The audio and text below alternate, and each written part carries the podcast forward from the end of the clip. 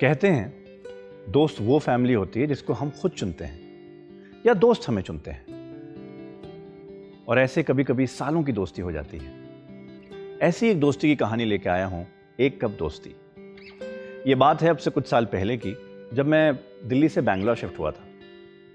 शहर बिल्कुल अनजान था मेरे लिए, पर नौकरी अच्छी थी, पे ग्रेड भी अच्छा था तो शिफ्ट तो करना बनता था। पर पहली बार अपने शहर, अपने दोस्तों, अपनी फैमिली को छोड़कर एक नई जगह जा रहा था। वहाँ सब अनजान थे मेरे लिए। पर मैंने सोचा था, जैसे ऑफ़िस ज्वाइन करूँगा, लोगों से मिलूँगा, बातें होंगी तो दोस्त बन ही जाएँगे। मैं वहाँ शिफ्ट हो गया। रोज अपने दोस्तों से जूम कॉल होती थी, वीडियो कॉल होती थी। पर वहाँ कोई दोस्त नहीं बन पाया था अभी तक, बैंगलोर में। हाँ कुलीग्स के साथ बाहर भी जाते थे, खाना भी खाते थे, पर दोस्ती वाली फीलिंग नहीं आई थी। शायद उन लोगों ने मुझे अभी तक चुना नहीं था। या मैंने उनको तो अपना दोस्त नहीं चुना था। खैर, एक महीना गुजर चुका था और एचआर की तरफ़ से एक नोटिफिकेशन आया। एक क्वार्टरली पार्टी का ऑफ़िस की। मैंने सोचा था नहीं जाऊँगा अवॉइड कर दूँगा। क्योंकि पार्टी आप अपने दोस्तों के साथ करते हो, ताकि एंजॉय कर सको। और वहाँ कोई मेरा अभी तक दोस्त नहीं था। पर बॉस का हुक्म था। ग्रुप चैट पे आ गया। Everybody has to be there तो जाना तो था। मैंने सोचा लेट पहुंचूँगा और जल्दी निकल आऊँगा। वही हुआ, पार्टी का दिन आया, नौ बजे का इनवाइट था, मैं ग्यारह, सवा ग्यारह पहुँचा। और एक ड्रिंक लेके कोने में खड़ा हो गया। उसी ऑकवर्ड बंदे की तरह, जो एक ड्रिंक लेके पूरी पार्टी में कोने में खड़ा रहता है।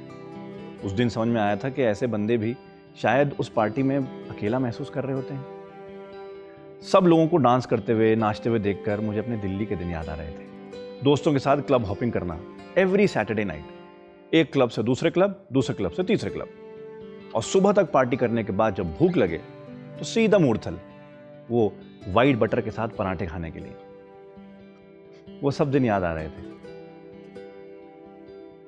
थोड़ी देर बाद मुझे ऐसा लगा कि मुझे पार्टी से निकल जाना चाहिए। मैंने ग्लास रखा, नाचते हुए बॉस के पास गया और बोला sir I have to leave I am not feeling well तो उसने भी रोका नहीं। वही ऑकवर्ड फीलिंग मैंने कैब बुलाई कैब में बैठा और चल दिया। रात के कुछ साढ़े बारह, एक बज रहे होंगे। कैब वाला कैब चला रहा था। मैं चुपचाप बैठा था और खिड़की के बाहर देख रहा था और अपने दिल्ली के दिन याद कर रहा था। सबको बहुत मिस कर रहा था।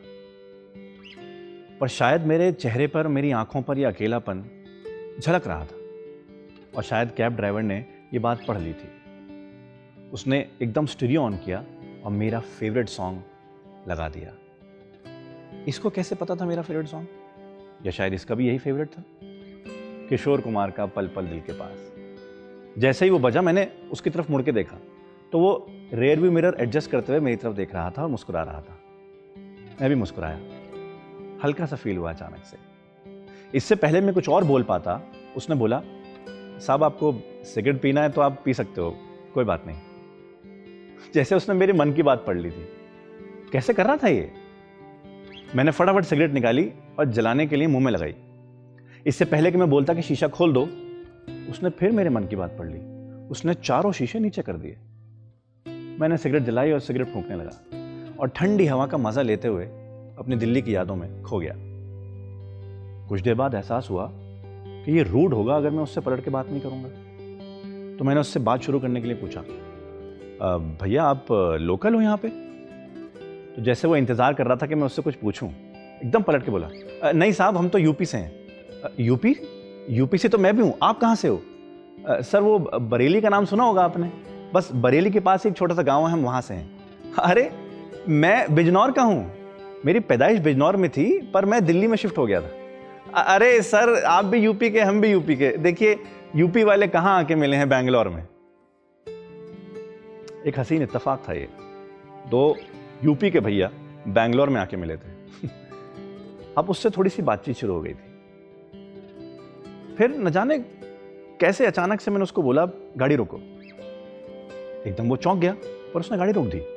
मैं गाड़ी से उतरा और आगे की सीट पर जाके बैठ गया।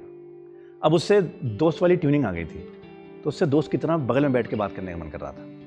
मैं बैठा और एक और सिगरेट निकाल के उसको दी, भैया, सिगरेट पीते हो? मैं बोला हाँ साहब। तो ये लो ना। अरे नहीं साहब, हम अपनी जला लेंगे, आप महँगी वाली पीते हो। अरे लो ना भैया, उसने सिगरेट ली, मुँह में रखी और मैंने लाइटर जला के उसके सिगरेट को सुलगाया। अब हम दोनों सुट्टा फ्रेंड्स तो बन ही गए थे।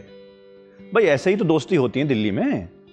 आप ऑफ़िस के नीचे आते हो, ठेले पे जाते हो, सुट्टा खरीदते हो, एक छोटी वाले दे दे भैया, एक बड़ी वाले दे दे भैया, एक मैंथॉल दे दे भैया, और ऐसी ठेलों पर कई दोस्त बन जाते हैं। बैंगलोर में मेरा पहला सुट्टा दोस्त था। शायद हमारी वेवलेंथ मैच हो गई थी। फिर हम दोनों एक दूसरे की बातें करने लगे। उसने मुझे अपनी फैमिली के बारे में बताया। मैंने अपने दोस्तों के बारे में उसको बताया, अपनी फैमिली के बारे में बताया, अपनी गर्लफ्रेंड के बारे में बताया। पता नहीं क्यों, पर इससे हर बात शेयर करने का मन कर रहा था। जो अभी तक, पिछले एक महीने में उन कुलीग्स के साथ नहीं किया था, जिनके साथ मैं रोज़ आठ से दस घंटे बिता रहा था। खैर, हम थोड़ा और आगे बढ़े और दिल्ली वाला हो ना तो चाय की चास लगने लगी। हाँ दिल्ली में चाय की चास लगती है भाई। तो मैंने उससे पूछ लिया, भैया, इस वक्त कहीं चाय मिलेगी क्या? उसने मेरी तरफ़ ऐसी हसरत भरी निगाहों से देखा, जैसे वो इस सवाल का इंतज़ार सदियों से कर रहा हो। साहब, आप चाय पीते हो? हाँ चाय पीते हैं। हाँ हाँ मिलेगी ना चाय? चलते हैं। और फिर उसने गाड़ी दौड़ाई, और हम ऐसी जगह पहुँच गए, जहाँ दो तीन ठेले खड़े हुए थे। जो चाय और मैगी बना रहे थे रात के उस वक्त। शायद आसपास कुछ ऑफ़िस होंगे जहाँ के लोग आके मैगी खा रहे थे, चाय पी रहे थे। मैं गाड़ी से उतरा और मैंने ठेले वाले को बोला, भैया, दो स्पेशल चाय। तो ड्राइवर मेरी तरफ़ बोला अरे, साहब, आप पी लो, कोई बात नहीं। फिर मेरे मुँह से अपने आप कुछ अल्फाज निकले। मैंने उसको बोला, भैया तो दोस्त साथ में चाय पियेंगे ना यार? क्या हो गया? उसके चेहरे पे एक बहुत इत्मीनान वाली मुस्कान आई थी। वो चेहरा आज भी मुझे याद है। चाय आई, हम दोनों ने बोनट पे चाय रख के चाय पी, सुट्टा फूका। अब हम चाय और सुट्टे वाले दोस्त बन गए थे। वो सारी बातें मुझसे शेयर कर रहा था। कैसे डेढ़ साल पहले उसकी शादी हुई, एक छः महीने का बच्चा है, कैसे उस बच्चे को एजुकेशन देने के लिए, ज़्यादा पैसे कमाने के लिए वो बैंगलोर आया है।